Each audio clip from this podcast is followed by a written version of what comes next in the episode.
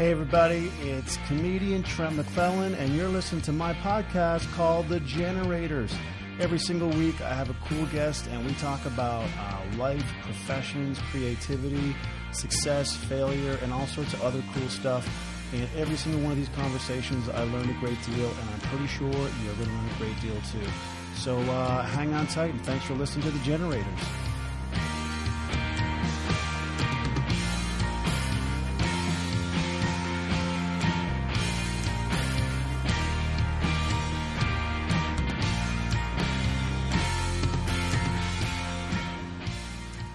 Oh yeah, it's happening. It's uh, episode ten of the Generators. Bam! Look at that, ten episodes, just like that. Banged them out. The Deca, Deca episode, I guess. Right? That's what ten means. And uh, we made it. We're on the other side of it. We uh, we figured it out. Insane. Uh, I hope you're doing well. I hope you had a great weekend. I'm recording this uh, introduction in uh, Trent's Comedy World headquarters in Calgary, Alberta, on Sunday. And it's another scorching uh, hot day here. It's been insanely hot basically since April. Um, I uh, I don't think I've watered the lawn as much as I have this year at any other point in my life. This is uh, absolute insanity. Um, I don't know what our obsession is with green grass uh, and why we pour so much water on it and why it must look a certain shade of green. You know, we got to have a dark, lush green. Who started that? Who started that thing? That oh, your lawn. You a you got to have a lawn. That's the first thing. That's the goal for people to have a lawn, and then you you spend the rest of your life maintaining this small piece of land. If you're a farmer, I get it. You're growing crops your livelihood. That put food on your table, literally, figuratively. I get that. Okay, but if you're just an average Joe living in the suburbs, what do you care? What do you care? If it's tumbleweeds out there, who, you know? I personally don't care, but you know what? You gotta, everyone else is doing it. So the next thing you know, you're watering the lawn, right? Just watching the sprinkler back and forth. Anyone else take complete joy in getting the the sprinkler uh, water pressure and positioning nailed right the first time. Anyone else, or is that just an over forty thing that you take ridiculous amount of pride in? You know what I mean? Where you set up the sprinkler, you kind of gauge where it should go, you turn the valve for water pressure, and you nail it the first time, and it's perfect. I mean, it's a sweet thing. I'm out there by myself, but I'm out high fiving myself. I love that. I'm like, I'm. So that's the only joy I get in it. The rest of that, after that, it's like, ah, okay, here we go watching this thing go back and forth. When is it enough? You know. That's right. I just did a rant about uh, watering the lawn for three and a half minutes. Huh? Don't you feel like your time was well spent? Ah, lordy, lordy. Um, I've been at the Comedy Cave here in Calgary all week, uh, working on some new material, and um, it's coming along. It's coming along. You know, it's it's one of those things where you have the ideas, and you don't know if they're going to work until you get them up there on the old stage. And uh, you start messing around with the delivery of them and where you put them and whatnot and figuring out if it works. And some of them are really uh, taking life. Others are frustrating me because i can't unlock them but i'm confident i'm just going to stay with it. I know it's in there. I just got to spend time with it. So it'll mean probably spending uh, i get one more crack at it tonight uh, in front of an audience. And then um, there'll be a lot of time spent this week, kind of looking at uh, looking at it and seeing what I can fix and change and rearrange, and also you can laugh, right? All this done just so you can sit down and go, "That was funny." That's why I do all this. You're welcome. No, I can hear you on the other end. I can hear you on the other end. You're like Trent. Thank you very much. And you know what? I accept it, and you're welcome. Ah, uh, next week, I uh, well, a little over a week and a half, I guess. I'm back in Newfoundland, the homeland. Uh, back going to be in Corner Brook for a little bit, doing a show in Stephenville. No show in Corner Brook, but a show in Stephenville on August 9th. Um, then we're going to go into uh, Trinity to hang out for a little bit. Beautiful there. Never been there before, so I want to go there and hang out and relax. And then I'm going to go on to St. John's for a little bit to hang out and I go back to the West Coast and do the gathering in Burlington with my uh, my friends Shaun Majumder and Mark Critch and a bunch of other talented folks. I think Joel Plaskett's going to be there this year, and um, maybe Matt Wright as well. I think I heard a rumor that he might be there too. So. Yeah, super uh, pumped to get out to that. Should be anyone who's ever gone to that thing said it's a great time, so I'm looking forward to that. Stephenville tickets on August 9th are uh, are moving now too. So uh, if you want to come check out me doing a full show, an hour and change, you should do that. Bailey Jordan Neal is starting the show off with some amazing music. Uh, so you should, if you're in that area, go uh, go check it out. I'm already preparing myself for when I go back to Newfoundland. How the steady feed of grease that's going to be pouring through my veins when I get back there. It's it's something I've been conscious of a bunch of trips home. Is thinking about okay, you're going to smell a smell that smells like home, which is the smell of deep fried deliciousness. It's battered fish. It's uh, French fries that are cooked just the right way. It's hard to get a good fry up here in Alberta. I'm not going to lie to you. I love it up here. It's fantastic, but they got to up their fry game. I mean, it's just not acceptable. I mean, the fries are too pale. They look anemic. I'm like, what? Are, what is wrong with this thing? Bring it to a hospital. Get this fry looked at. It's not. It's not cutting it. You know what I mean? So, but back home, fries. I don't know if it's because they don't change the fat. I don't know what it is, but there's a there's a Christmas to it.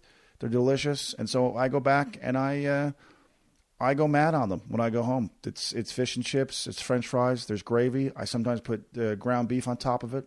That's a West Coast thing, but uh, I know that's coming. So I've been trying to eat well and take care of myself up here for the last bunch of weeks, especially because I know um, complete abuse of my body is just around the corner, and uh, I quite literally don't feel any shame in that. You know, so what are you going to do? Also, can someone explain to me why a rental car in Newfoundland is a quarter of a million dollars for uh, a few days? I don't understand why it's so expensive. I think I, I looked at a, renting one for a couple weeks, and it was like one price was like seventeen hundred dollars. I'm like, am I? What am I driving? A Tesla with an extension cord the length of the province?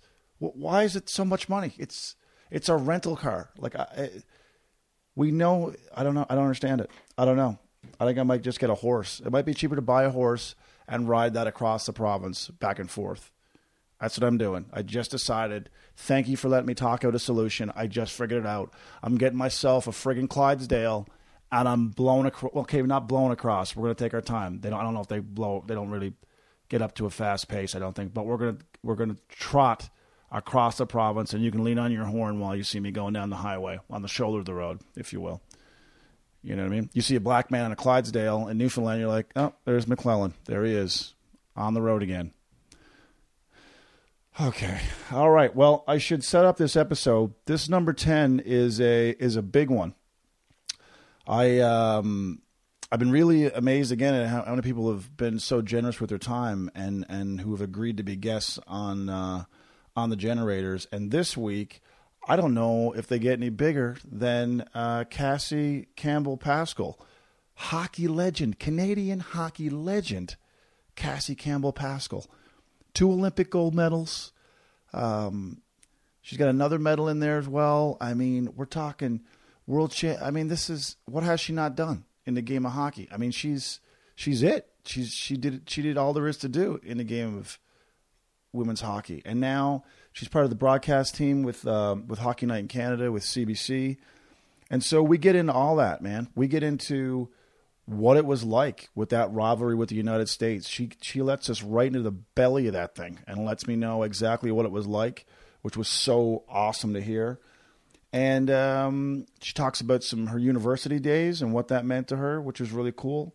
And then uh, we talk about the other side of things when she gets into broadcasting and what that world was like. I mean, that's a big switch for an athlete.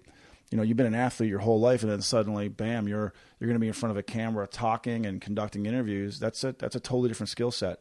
So we get into that too. Um, we did this one via phone. This was my first crack at. Uh, doing one of these phone wise. I was freaked out about that because I'm like, I don't know if I'm going to get it right, and I'm not a tech guy, so I was like, is this going to work? And uh, what if I talk to her the whole time and it doesn't record? Then I've just wasted our time. Anyway, there's a whole lot of anxiety with it, but I managed to figure it out. And um, if she sounds a little loud, that's because we were I was messing with the volumes, and uh, she's a little louder than me. Uh, in this one, but uh, you know, it, it's uh, I'm, I'm learning this. Okay, you know what I mean? Give me a break here. But um, she was fantastic, and um, and was so candid with uh, in the conversation. So I I love this one. This is one of my favorites so far. She was uh, she was so cool to talk to, and uh, you get why she's so successful. You get why she's done what she's done because uh, she's super talented, but a genuine person too. It seems so.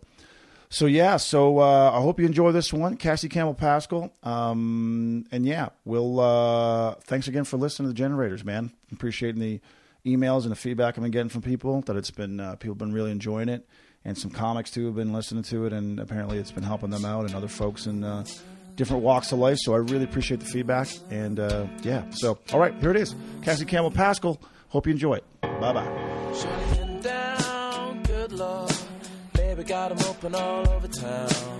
Strictly bitch, you don't play around. Cover much ground, got game by the town.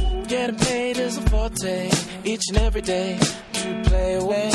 I can't get her out of my mind. I think about the girl all the time. East side to the west side, pushing fat rides, it's no surprise. She got tricks in the stash, stacking up the cash, fast when it comes to the gas by no means average. As always, she's got to have it. I'm good, Trent. How are you? I'm really good, and I understand that you are uh, creating something amazing right now as we speak. Can you let people know what you're, what you're doing right now? Well, right now it's noon Calgary time, and uh, lunch is required for my six-year-old daughter. So today we're we're doing a little Kraft mac and cheese. You know, it's always a good staple around our house when you got to get something done quick and. Uh, it's a lot of fun times. So I enjoy it still myself. I often think how many, how much mac and cheese did I pound as a child? Like that was just, I, it was just a staple that every Canadian household was just mac. I think it's what kept kids together. Literally, it was the glue that. Well, now they have like white cheddar and shells and you know the alphabet and like all these things that we missed out on. So I I uh, I definitely need my mac and cheese from time to time. Yeah, I me too. I remember going off to university. It was basically just a, a, cardboard box. I think one box was just full of mac and cheese. It was just like I knew I would survive. It was like, okay, I have that, so that if I do nothing else, but uh, eventually I learned to cook for myself, so I, I, I, survived at some point. That's good. Yeah. Um, thanks for doing this. So we we didn't quite meet, I guess, uh, at the Brian Burke Targets for Kids event. That was uh, maybe a month or so ago, I guess. Yeah, I saw you walk by. Yeah, it was like a mirage, you know. You just kind of walked by, and it, and you you had kind of just gotten your big gig, so yes. you know you were feeling pretty good about yourself. But no, it, it was I knew exactly who you were, and and Rob was kind of telling me Rob Kerr was telling me about you and stuff. So and I actually had looked and, and saw that you you got your new gig. So congratulations! Thanks very much. I really appreciate it. Uh, yeah, I'm pretty excited, and I think I was a little full of myself as I walked across that parking lot. I was. That's uh, all right. Yay, you got your big deal. You know, like you are a big deal. I wanted a T-shirt with "Big Deal" written on it, but I couldn't find it anywhere. I said, like, yeah. where can you purchase one of these things? You know. So uh, how did you? I I still think I'm a big deal sometimes too, and then someone calls me Casey, and then I'm like, okay, I'm not that big of a deal anymore, you know? Yeah, I so know what you it's, mean. It's all good. Nothing more humbling than having your name butchered, and also nothing more humbling than trying to be funny or clever around children who don't get it. Have you had that moment where you you think you're the coolest thing in the world, and your kid's just like, ah, I don't really think so, and you're like, all right, back to back to square yeah, one. yeah, no, um, definitely. I think my kid puts me down to earth every day, all the time, and I am so uncool at this stage in her life. So uh, I just keep trying to fight that good fight of being that cool mom, but um, more importantly, just trying to be a good one. You know. Yeah, exactly. That's a that's a full time job right there. How did you? So for folks who don't know, this was a uh, it was kind of a skeet shooting event that we went to. I had never shot a gun before in my life till that day, so I was terrified, and uh, I. I wasn't great. I, I did three out of whatever it was, three out of 15 on the first one, and I think I had 10 on the second one. How did you shoot that day? Do you know I I this is my third year at the event. It, you know, Brian Burke's second year, and, and Curtis Glencross used to kind of run the show previous to that, and I got to go and and see Curtis and his wife shoot, and she's amazing. And I I hit my first target three years ago, and then I never hit another target for the rest of the day. Um, and then the following year, realized I was shooting with my wrong eye open.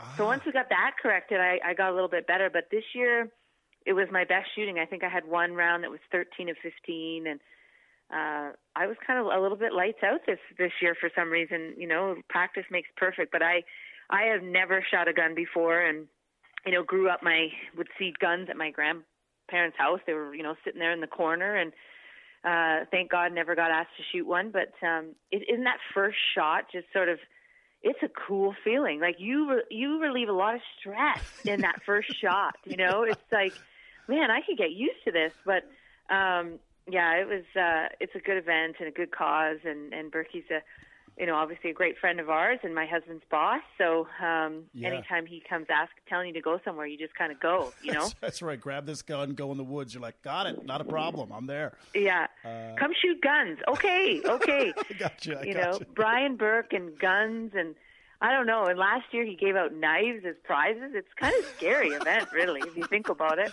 Yeah, exactly.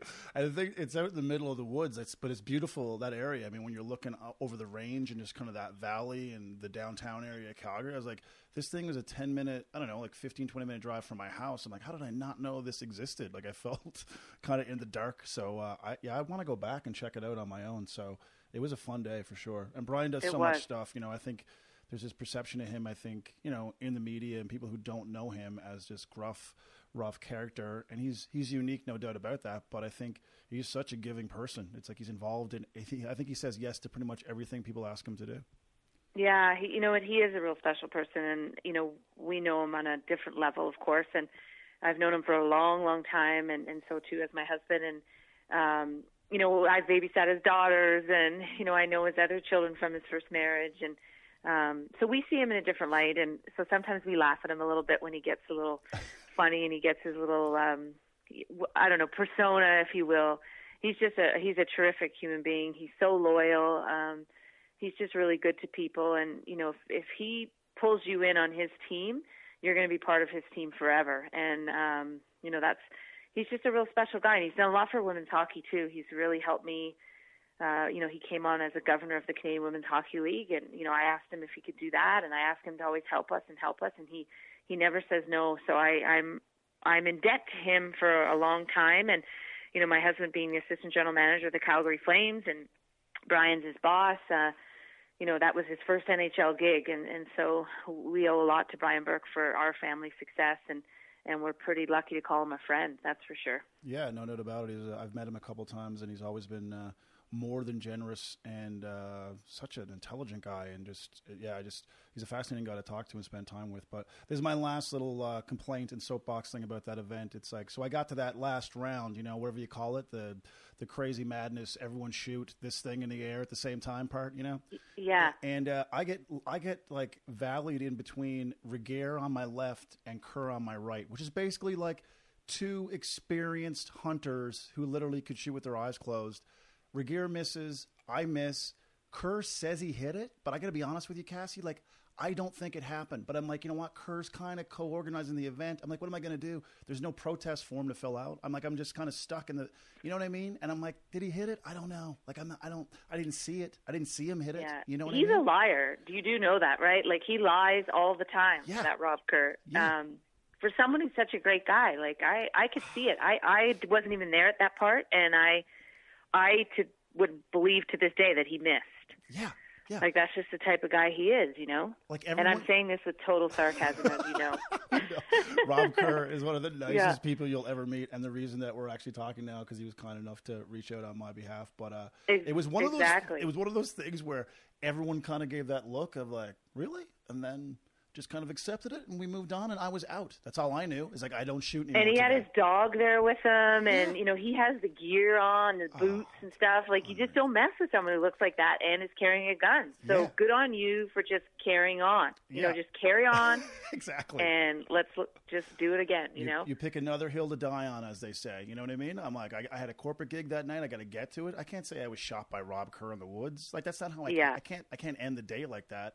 So I Definitely. Just, I just drove home, and uh, but yeah, it was a fun day, and I, I learned a lot. I like that event too because you actually do get to kind of mingle a bit, right? Unlike golf tournaments where you kind of just stuck with your your foursome kind of thing, like you got to mingle with other people while you weren't shooting and stuff. So I I really had a fun day with it. I uh, I really enjoyed it a lot. yeah, highly recommend it. No doubt about it. Um, all right, so let's get into it. I uh, was doing a little bit of research, and you uh, went to the University of Guelph. Did you? Did you go to Guelph? I sure did. I am a Griffin through and through. Did you go there? No, I didn't go there. Oh. I went to Memorial University in Newfoundland, but I put a lot of um, I put a lot of emphasis and on university, all my time in university, like kind of living on my own for the first time and playing. I played soccer in university, so I I really look back on those times fondly. Like that's a real special time for me. And I saw a clip actually where you were talking about your former teammates. You had a reunion.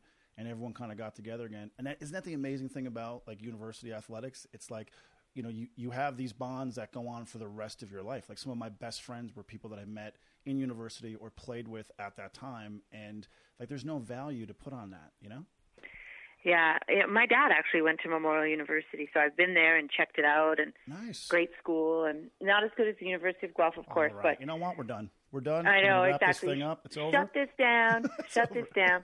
Um, but you know what? It's it was true. Like there were some of us. Oh, the mac and cheese is ready. There's done my timer. deal. No worries. Uh, there, you know, we hadn't seen each other, some of us, in like 20 years. You know, and um, and all of a sudden we're there, and I think every player except for three were able to show up and you know, you kind of look at each other and you're like, man, we're all old now, but it was, it was so much fun, and we've been able to win a championship. We, you know, we didn't have CIS back then or, or national championships; it was provincial. So we we ended up winning in Ontario, and we won with a group of people that, you know, I was the only one that made the national team, but we had so many great players and great leaders, and um, you know, we beat U of T, who had like eight national team players. So Wow. the funny thing is, though, is when you get back together with those girls, you don't even talk about that stuff. You talk about like the funny things we used to do and the rookie initiations and all these, and we just laughed and laughed and. You know, there's always one girl that remembers everything. You know, she remembers every detail about everything, and she just kind of like holds court and you know, makes it so much fun for the rest of us. And, you know, we just really had a good night. And I was there for the World Cup and, and doing some stuff. And I, you know, the people I was working with, I just said, Hey, I need this one night off. Can you give me this one night off? And as soon as I told them, they were like, yeah, no problem. And, and it was a blast. And I, I was just so fortunate to, to be able to be there. Yeah, it's such a great thing, and, and I still run into guys that I played with, and it's the same thing. We don't talk about the games at all or the battles that you had. You talk about those, you know, those those times on the bus or in the hotels and stuff, and uh, it's that real that real team bonding stuff that I think is is what you hold so dear at the end of the day. But one of the things too I, I realized during my university years was like you had to learn time management. Like I'm trying to figure out I got to get to class. I got to get these papers done. I got to get to training. I got to get I got morning practice. I got to practice after class. Like it was a real I remember that first time of feeling stressed for the first time in my life. You know, like high school was you kind of coasted through. You had exam pressure whatever, but university was the first time where I felt like, man, I got a lot of balls in the air here that I'm trying to keep going. You know, like I that's why I think it was so formative for me too. Well, and I think the fact that you played sports, so you knew that if you didn't do well in school, sport was going to stop, right? Like that's just kind of the way it worked. And you know, I got a lot of my silliness out in high school. I was not. uh I went to one of the roughest high schools outside of Toronto in Brampton, Ontario, and you know, I I could have easily gone off the wrong track. And you know, my friends and I, we just had a lot of fun. And uh the rules in my family were you did well in school and you did well in your extra extracurricular activities. You could pretty much do what you want and so I made sure that happened, and then I kind of did what I want and, and had a lot of fun. And so when I got to university, I mean, I still had fun, but I played for two hockey teams. Plus, I was, you know, trying to make the national team, and plus, I was in school, and you know, and you know what this is all about. So you know, I just got a lot more focused, and uh, when I went to university, and I always had to work at my studies. You know, it was just something that, you know, I I just had to work at it. It wasn't like I was a 90 student, you know, just by fluke or whatever. I you know, I always had to work on it, work on it, and I never actually made it to the 90s in university, but anyway, that's another story. and, but you know, I always did well enough so I could play sport, you know, and and that was sort of a key thing in our family and a key thing for my career. And and I honestly, I think athletes tend to be the best time management because often, you know, your academics, if it if it suffers, your coach is like, okay, take a seat, don't come to practice until you get your grades up or whatever. So it, it's a real good time management thing that I think we learn from athletics. Yeah, for sure. I, I totally agree with that. I remember one of our road trips. Uh, our coach actually had to supervise an exam for one of our players because he was going to be away on the road. So it's like he had to sit basically in his hotel room and do this exam while the rest of us were just goofing off doing whatever before just on game day. So there's all these sacrifices and stuff that no one sees. I think people see the oh, it's great you get to play varsity athletics and look at you running out in front of a crowd and all that stuff. But there's a lot of sacrifice for those who can can still do it in the classroom and do it on the field or, or on the ice at the same time. Right? Did you ever make it to George Street though? Oh, did I make it to George Street? I have a uh, uh, a wing of George Street named after me now, Cassie. Uh, it's no called, way. It's called McClellan Corner. Well, no, I call it that, but you know what? It should officially be that. But I put a, let's just say I put a few bucks down there, put a few dollars. I could see it happening in your future. You maybe, know? maybe that'd be the, the ultimate honor, wouldn't it? You know. To, I think that. Would, hey, have you ever have you ever done a gig on George Street? I've uh, yes, I have. I when I first started doing stand up, I did a pub or two there, and uh, I think they were my first independent shows. You know, where I stepped out of the comedy club world and just went and did my own thing. And so uh, yeah, I was kind of came full circle in a way, where I was being a goof without getting paid, and then I got to be a goof and get paid. So it kind of worked yeah. out well for me in the end. So life happens that that way sometimes. Hey, it's, it's an odd uh, it's an odd little circle that we're in. Yeah, for sure. So when yeah. you're when you're at Guelph, what did you study in school? What did you do? Well, I kind of mixed around. I think to get into school, I, I got into agriculture, which was a big thing at the University of Guelph, and then I moved on to get into the arts program, and I took a little bit of nutrition, but I ended up uh, graduating with a degree in sociology, which I don't really know if I use now. I think I use more of my nutrition classes than anything, but um, I just think to to achieve the degree and yep. you know to go through those four years and and manage everything and get that little piece of paper. Um, I think that's important. And nowadays the kids have to take you know two or three or whatever degrees to get a job, but uh, I don't really use uh, much of what I'm what I'm doing. So. Yeah. But that's okay. I got it. I got it. Hey, exactly. I uh, I was a history major, so I mean I'm in the same boat, you know. And I became a stand-up comedian. So I mean, come on, where does it? I don't, I don't know. Speaking in front of people, maybe I had to present papers from time to time. Maybe that was applicable. I don't know, but I did yeah, it. there you I go. did it. I, f- I finished. You know, f- so that's that's a thing that I did. So when you were young as a kid, let's talk about early Cassie. Was hockey just your only passion and love? Were you involved in anything else? Were there other sports or activities that you were that kind of uh, you shared your time with? You know what? I I um I grew up uh, pretty much soccer and hockey were sort of my two big sports that I played, you know, outside of school and and then, you know, you remember growing up going to school, you could play every sport. So I played volleyball and basketball and track and, you know, I did cross country and you could do everything. So, um I that was kind of always my thing was to play sports and um, you know, I got was in the drama class, and you know, grade eight, I was Rizzo in the play Grease, and right. you know, I was always active in school activities and doing things, and um, but hockey and soccer were probably my two best sports, and um, you know, soccer, I you know, made it up to pretty much as high as you could go, and then you kind of have to make a choice between soccer and hockey as far as making it to the next level, and you know, I chose hockey, and then I got to go to the Canada Winter Games in 1991 for hockey, and I think it was announced a year later that we were going to have the Olympics. So, um, you know, that became my focus. And uh, the year after my first Olympics, I quit soccer for the first time just because I actually broke my hand playing soccer and had to miss a hockey camp. But oh, weird. you know, sports was a big part of my life, big part of my life, and it honestly kept me on the right track at a, you know, especially during my high school years where I know for a fact I could have gone in a different direction and. Um, you know, but sports, I always had to show up for practice in the morning or show up after school. And I think it just really kept me out of trouble. And um, they're so important to me. And, you know, I hope my daughter follows suit. You know, I think, she, you know, she plays a lot of sports now. She's only six, but I hope that, you know, she gets involved in team things. Uh, I think that's really important. Yeah, I totally agree. I think uh, something about being a part of a team, and you get to learn about different personalities, um, their kind of approach to things, and you have to be kind of all encompassing, except that people go about their business in different ways. And uh, I think being on a team allows you to do that, right? It's it's it's uh, how do I fit into this bigger collective, right? Which is uh, what you're going to take, you know, for the rest of your life. You'll need that skill for the rest of rest of your days, for sure.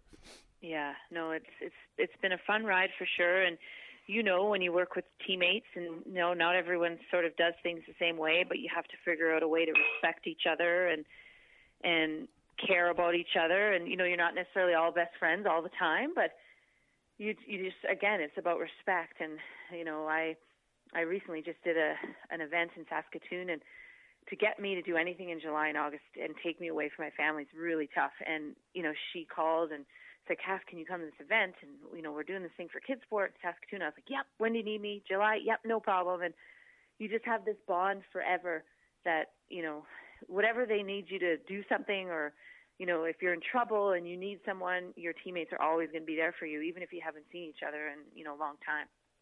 Yeah, there's no doubt about that. It kind of it kind of endures, no doubt about that. So talk about yourself now getting ready to become an Olympian. I mean, that is a different level of commitment, I'm sure, than what you'd gone through previously. I would imagine. I mean, you're you're going for the biggest prize, pretty much. So Talk a little bit about that mindset of going, I'm going to do this. I'm going to make the Olympic team, and I want to be, I want to be wearing that jersey when the Olympics start. What was that process like for you? You know, I I remember the my first World Championship was '94, and I had been cut twice prior to that as a 16 year old and as an 18 year old, and then finally made it as a 20 year old, and you know was named assistant captain my second World Championship in '97, and um, you know, and at that point you kind of realize, okay, the Olympics are in '98, and I'm probably going to get centralized, and and I thought I knew how to train. You know, I trained hard every day, and you know, I'd work out with Geraldine Heaney, who was uh, a veteran in the national program at the time, and but I didn't know how to work out. so we centralized in Calgary, and we learned a lot about ourselves. I think as athletes, and we really became Olympians that year. And um, you know, I, I knew though that after those Olympics, I had to push my fitness and you know just change my way of thinking in, on so many different areas. And um, you know, and that was part of just being young and and being naive and not really knowing what we were getting ourselves into because it was the first time for women's hockey. And so a lot of things changed that next four years, but um I you know we lost in 98 that first Olympics no one in this country remembers that they don't want to hear about it That's right. you know our men's team finished fourth and we finished second and it was a complete disaster right um but I learned a lot about myself from that loss, and it was devastating. I mean, you didn't want to come home, and uh, you felt like you'd let down the whole country. And you know, we had a lot of veterans that, you know, that was it. That was their one kick at the can. You know, and um, so it was tough. And I did some soul searching. There's no question that that next six months, and figured, you know, started, you know, instead of pointing the finger at somebody else, I started to point it at myself, and and I think that just came with experience and and uh, you know, my career kind of took off, I think, physically and, and mentally from that point on. Yeah, isn't it interesting too that you know failure and as painful as it is in the moment, like when you can take the data and information from that, and you can, as a result, be better and be stronger. It's it's a thing, it's a theme that's come up on the podcast time and time again, and it, and I see it a lot in entertainment as well. I mean. There are no. It's not like a, a straight upward rise, right? There's all these valleys. There's things that come out of the blue, and and uh, challenges you don't see coming. And but if you can take that data and process it and rewire yourself, and you're right, look inward as opposed to blaming everyone else. Uh, you out, you out, usually you come back even better, stronger, uh, and that sounds exactly like what you did. Well, you ask any person who's won or who succeeded, one of their critical moments in their lives is some time when they were defeated or when they failed, or you know, because I, I believe you don't learn a lot about yourself when you're always successful. You know, you just keep kind of doing the same thing and plugging away, and you sometimes forget to kind of take your game, if you will, to the next level. And um, you know, I'll, I'll like I'll fail every day as a mom, and I'll you know, okay, well, how can I be better at the next day? And you know, it's it's just part of life. And and I I find winning and success sometimes boring. You know, like I like the little valleys. And you know I like the bottom of a hill and I like those things and where your mind and your brain your body can go. And um and if you can get up from those things there's no better feeling than being the lowest of the low and and being able to thrive and be successful. I think you know those moments are just much more important to me than than any of the successes yeah, I totally agree. It's uh, it's a uh, it's a thing too that people try to avoid. People try to avoid discomfort for the most part in their lives, or avoid failure. And at the end of the day, that's that's where the good stuff is. Ultimately, you know, it's it's painful and emotional, and everybody wants to reach their goals every single day. But that's not reality for one.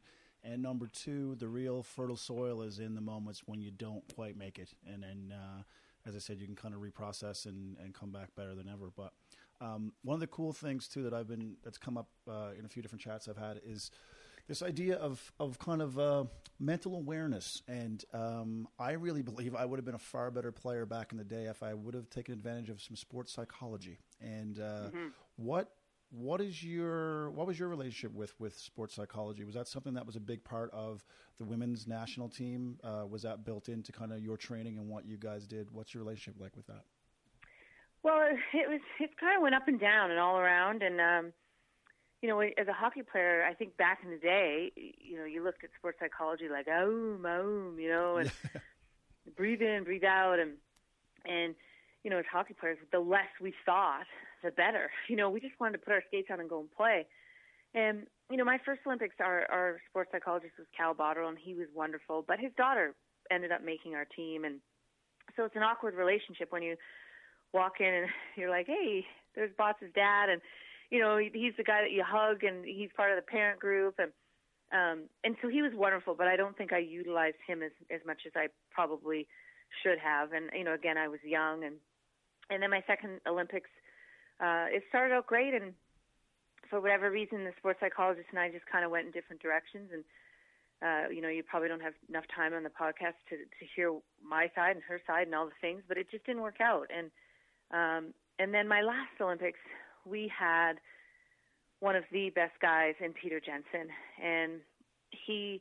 I remember going to the first ever Olympic Excellence Series, and there I am. I'm I'm part of the leadership group with like Mark Tewksbury and uh, Tracy Wilson and Brian Stemmle and Susan Auch, and and I got to hear him speak to a group of athletes that we were sort of preparing for their first time Olympics. And one of my teammates was there, Colleen Sostorics, and she's a tough, tough Saskatchewan farm girl. And, you know, she's the whole, aum, aum, I don't believe in sports of psychologists like we all were. And, and she looked at me after he spoke and she said, Cass, he's amazing. And I knew right then that I needed to call our coach and say, we need this guy as part of our team. And that's what I did. And, and he's amazing and he still works with the girls to this day. And, you know, he's the only sports psychologist that didn't kind of make it that I worked with that didn't make it about him and and he understood the the power of laughter and he understood the power of letting someone sit in their own disappointments and he you know he kind of didn't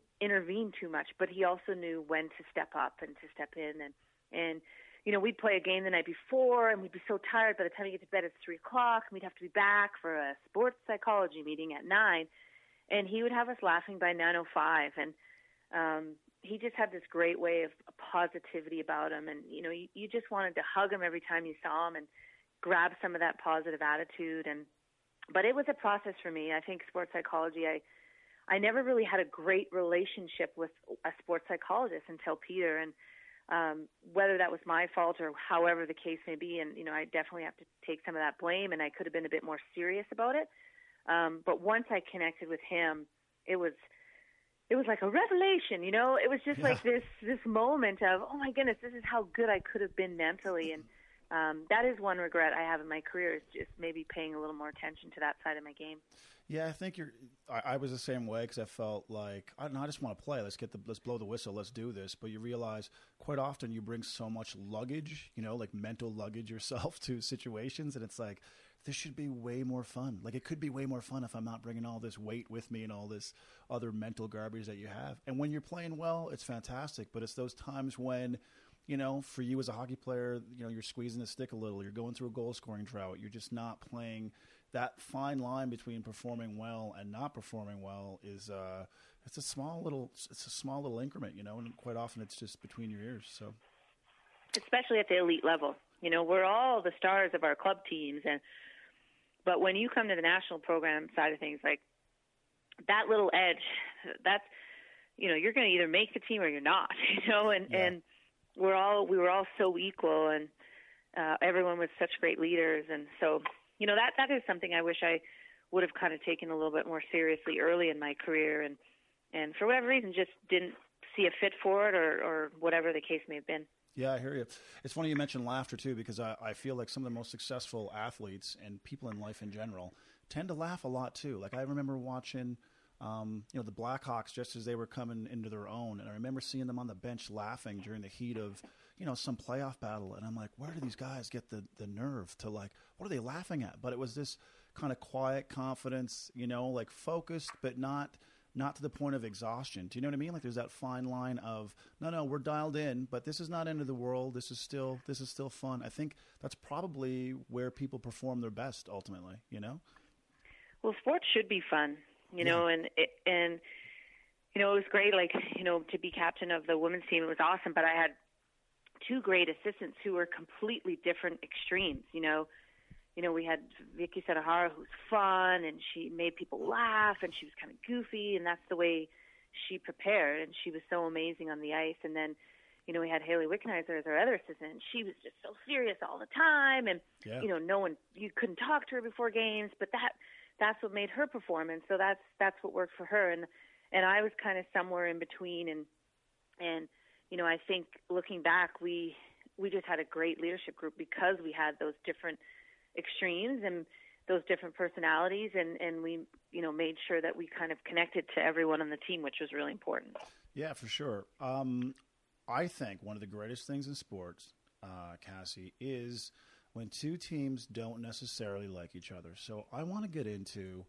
Canada versus a little team called the United States of America, and what was that like to play in that rivalry? Like I. I remember, like, as women's hockey grew in popularity, like, I remember going, like, I have to watch this game today. Like, this is intense. And I mean, like, this is, I'm not even talking Olympic games. Like, this was just like, oh, you're playing the Americans? I must watch this. Like, what was that like Yeah. to be in as a player? Was there a real, genuine dislike, or was this just kind of a, you know, it's just two teams going at it? What was the, what's the inside scoop on this thing now? Give it to us. Come on, be real. Let's you go. know there were, it was hatred it was pure hatred and we we didn't know each other then you know like not a lot of us went to college together like the kids do nowadays and our teammates in college and you know we- I didn't know them and I didn't like them. I didn't like Karyn Bye. I didn't like Cami Granato. I you know I didn't like Tara Mounsey I I didn't like anyone. And they didn't like me. And um you know it's just you played each other in such extreme intense situations and um you know i i think our program just prepared better than their program did but they had great players and a lot of talent and um you know could have easily beaten us on many different occasions and the overtimes and um so yeah it was intense and and i you know, it's funny. I I didn't really get to know Cami Granato until probably about 2005, 2006. We we both played against each other in our club system, and both were injured, and you know had a chance to talk in the lobby. But I didn't like her. I, I respected her, and I I looked up to her because she had been there, and she was an amazing person and an amazing role model for U.S. players and Canadian players at that. And but I didn't like her, and you know, I remember their team wasn't allowed to talk to us in competitions. And so I found this out. Well, I went out of my way to talk to them. You know, I'd make it so uncomfortable that, you know, their coach was going to catch them talking to me. And, you know, I just, I just kept putting daggers and throwing, you know, and that's just kind of my personality was just to kind of cause a little shit, I guess. And, um, but I, you know, do- we didn't like each other. But do- I have so much respect for Cami and what she's done for the U.S. program, and she gets none of the respect she totally deserves. I mean, what they just accomplished with the boycott, that's Cami Granato 10 years ago. And, Right. um, you know, and I, so I now look back, I love Karyn Bye, like what she's done and how strong she was. And, you know, I, I hated playing against Angela Ruggiero, and now, you know, we work together on a few different projects, and, and I, you know, I have a lot of respect for her. And, but it was pure hatred. And, you you just didn't like each other. You know, you just didn't want to have anything to do with them. And um, you know, it's it's still similar now, but I think they all know each other, so it, Yeah. it's different socially. I think, but um, we had no interest in hanging out with them at all during a competition.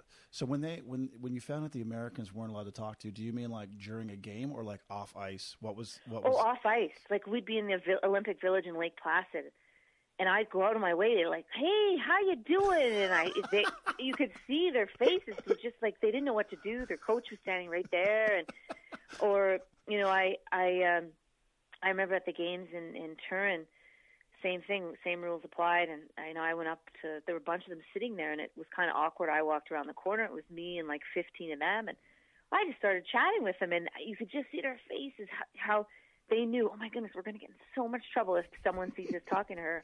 And that was just sort of my little thing that you know, I just to be a little bit of a pest at times, and um, you know, that was just a minor thing, but that's sort of what I enjoyed, and and I thought it was ridiculous. I thought we're grown women, and we can speak to whoever we want to speak to, and um, you know, that was probably part of my lack of respect for for one of their coaches that they had in their program for quite some time, and and I wasn't a fan, and and you know, so I just kind of tried to rub it in from time to time.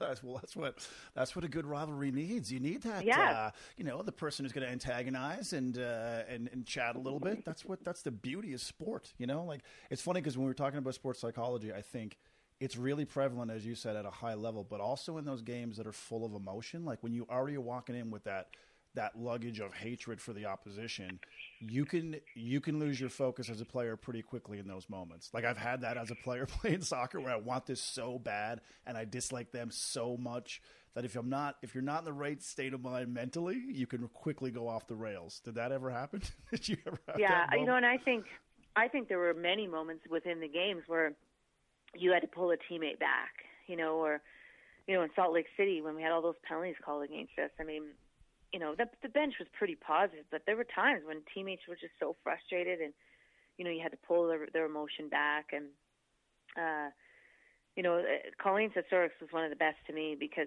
you know, she was a, a great defenseman, and she just could not stand the Americans, and you know, but she always found this way to to keep her emotions in check and just just sort of not cross the line, but really close to crossing the line, and and I think that frustrated them even more. And um, but I, honestly, like I I do, I have so much respect for them and their program and what they've done, and you know I've now got to know a bunch of their young players and uh, you know and some of their older players, and and I laugh at, at how much we hate each other, and yet they probably, if I knew them, would have been some of my best friends, you know. So.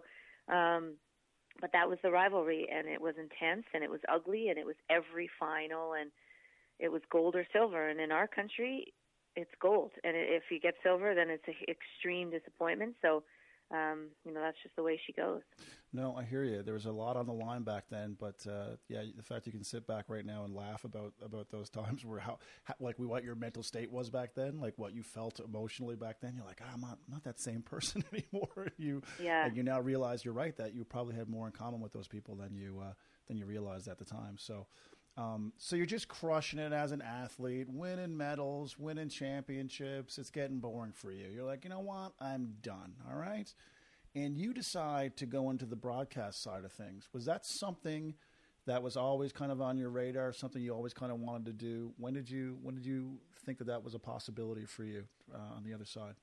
Yeah, you know, I got I got some opportunities while I was playing. You know, I'd do breakfast television shows and fill in for the host, and uh, you know, I, I I did some work for TSN doing women's hockey that I wasn't playing in, and um, you know, so I kind of dabbled in it, and I thought it was kind of fun, and you get to tell stories about other people, and I I love to tell stories about other people. I'm not great at telling stories about myself, and I actually feel kind of uncomfortable, but I love I love digging up stories about NHL players and telling them and you know same with the National Women's Program and and so yeah I, I I originally got hired by TSN just to do women's hockey and and so CBC kind of thought well she's she works for TSN she can't work for CBC and it was a conversation between uh, Joel Darling at the time and my husband at a hockey function and and my husband was like no she can work for CBC and he was like oh and I literally found out in September, and I I did a preseason, I guess, uh, audition, and it was uh, in Toronto, and and uh, I had no idea what I was doing. I like I'd never you know worked for Hockey Night in Canada before, and um, you know I what got me the job. You know I asked questions, and the guys gave me these awesome answers because I asked them to ahead of time, and um, but my producer said to me, he goes, "You know everyone." He goes, "You know the security guy's name. you they know you." Like I walked in that Air Canada Center and I was like, "Hey, Jimmy, John," and then I knew all the players and the coaches would come up and they would give me a big hug and and my producer I think was just shocked because I think at that time legitimately people didn't understand how much the men's and women's programs interacted, you know, and and how much I watched hockey and knew hockey and was around hockey. And you know my husband was with Hockey Canada so we knew all these people. And he said to me he goes hey listen you were probably going to get the job but you got it because I he couldn't believe how many people I knew and knew me and he was pretty impressed by it. And and then I you know went through some tumultuous years of learning how to be a broadcaster on the greatest sports show this country has ever produced and it was live television and I really didn't know what I was doing. And uh, I knew hockey, I knew the players, and I thank them every day for being so great to me early in my career when I asked them awful, awful questions.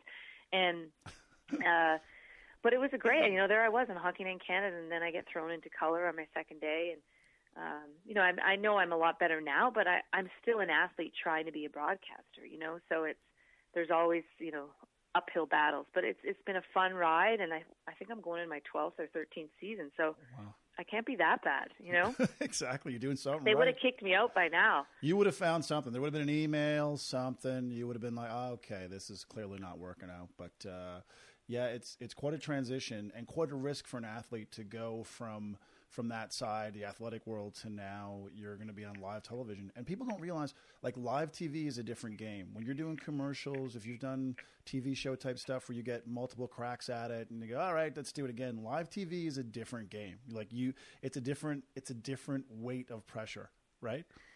Yeah, it's, um, it's an intense 30 seconds of pressure.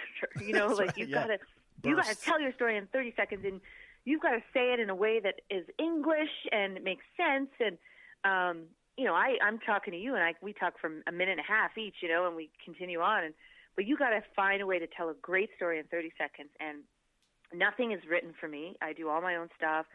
You know, my producers aren't giving me the stories. I dig up all my own stories, and um, but it's it's fun. You get to talk hockey, and the way I think about it is, you know I'm, I've screwed up about a hundred times probably in this conversation with something I've said, but I, I just try to be myself. And right. and I think what the hardest thing is is I was put into a broadcasting role. I wasn't put into a hockey role like an analyst on a pa- panel or to do color, you know, full time. I was put into a broadcaster. So like you have to bridge things. Like you got to throw it from Ron and then to somebody else and then do this and they're talking in your ear and yeah. you're just like, what is going on? And um so it was an adjustment, but it, it was a lot of fun. And, you know, I really felt that I represented women's hockey, right? So uh, the, the perfectionist in me wanted to do so well to represent our game so well. And, um, but I'm over that pressure now. Like now I make a mistake and I look and I'm like, some of the greats of the greats make mistakes. Ron makes mistakes and, you know, Bob McKenzie and Scott Oake and everyone makes mistakes. I mean, we're human. It's live television, but it's definitely it's it's been a lot of fun and it's been a good ride.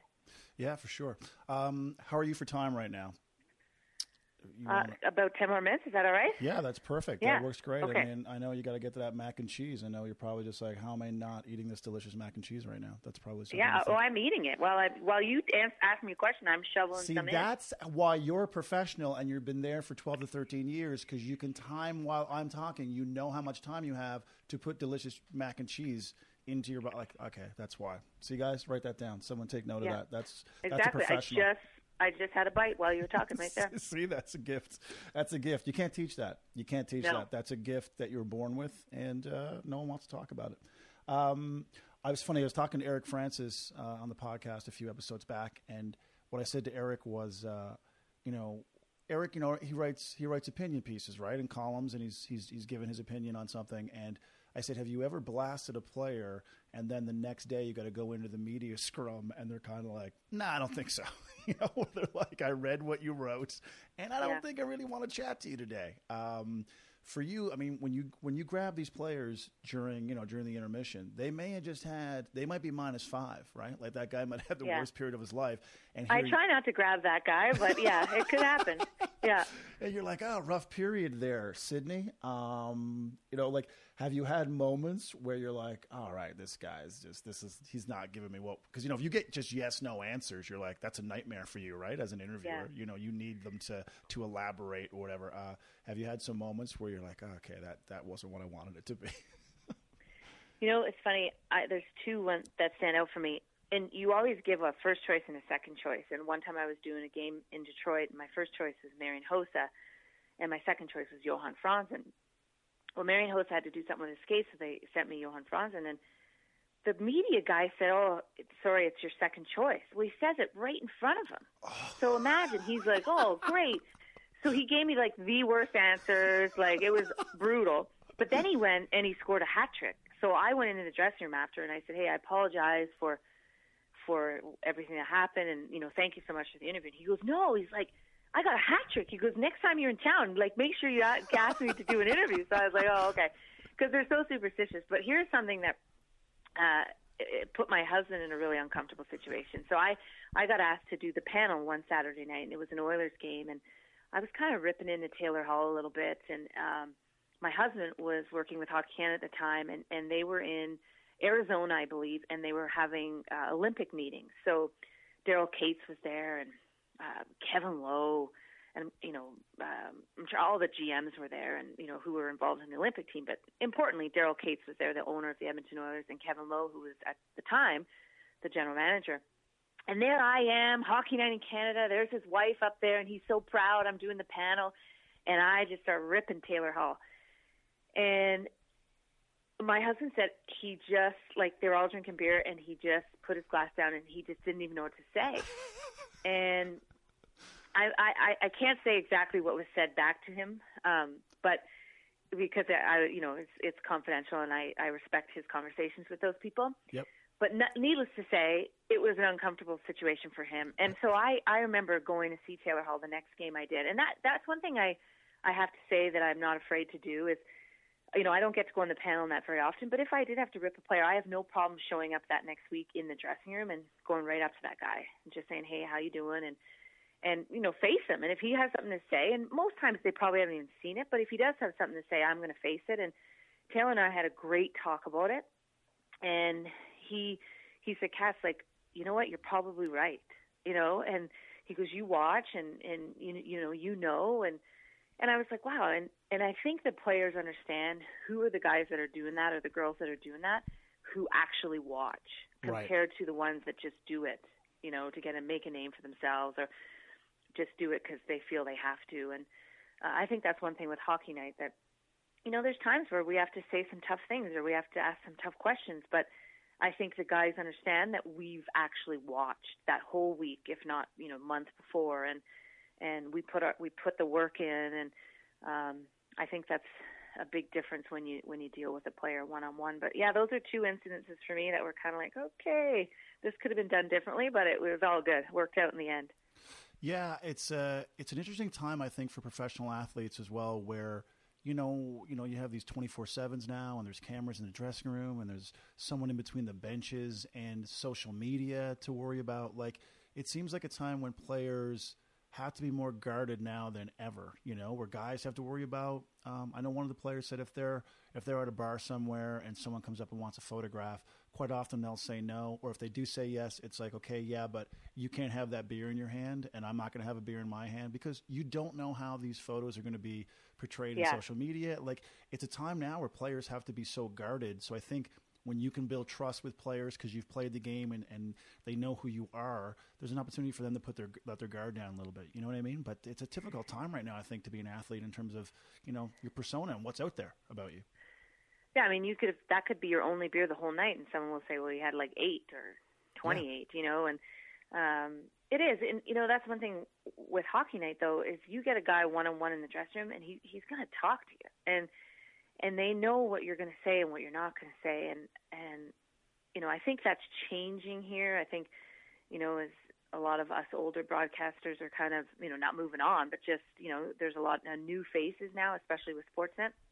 Uh, but if you can get a guy one on one, which often we're allowed to do in request, you can get some great stuff. And there's been so many times where guys start talking to me and venting and you know their frustration and and they're talking to me as a former player and and then I look and I, I go, do you want me to say that? Like, do you want me to tell the story? And they're like, no, no, no, don't tell the story. And so I'm like, okay, done. You know, and there's so many things and times like that where you don't say anything. And, you know, and sometimes I'll get the trainers, they come up and they're like, hey, can you tell this story? Or, you know, they're just so excited about something they did for a player or, or you know, players trying something new. And, um, and I think that is the advantage of the brand Hockey Night in Canada. And I hope that never changes. I hope anyone who ever works on that show understands that there's sort of, yeah, you have some journalistic responsibilities, but you're going to get some great stuff if you if you're trusted by the athletes. And um, I, I haven't met a jerk yet. You know, I think people in hockey are generally really good and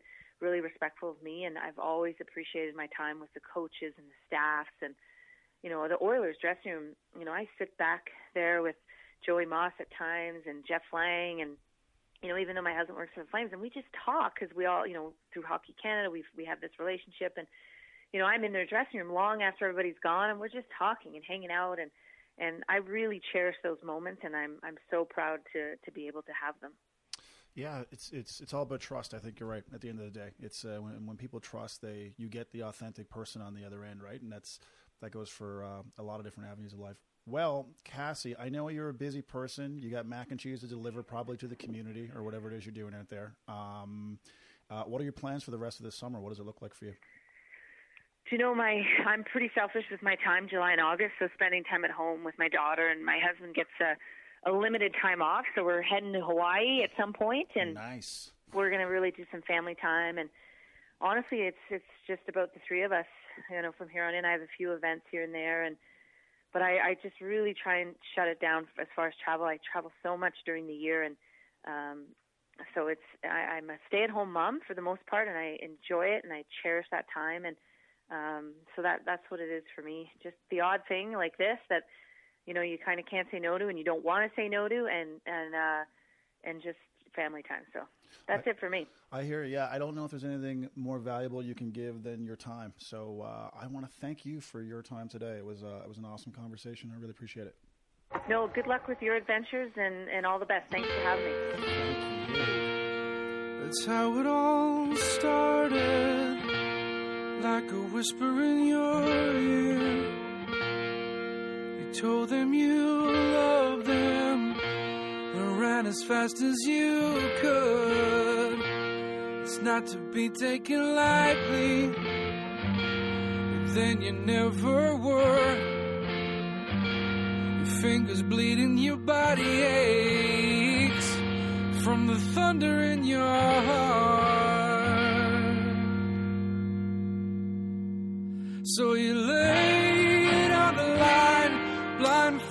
And chalk marked, like a good little soldier. You knew just what you were.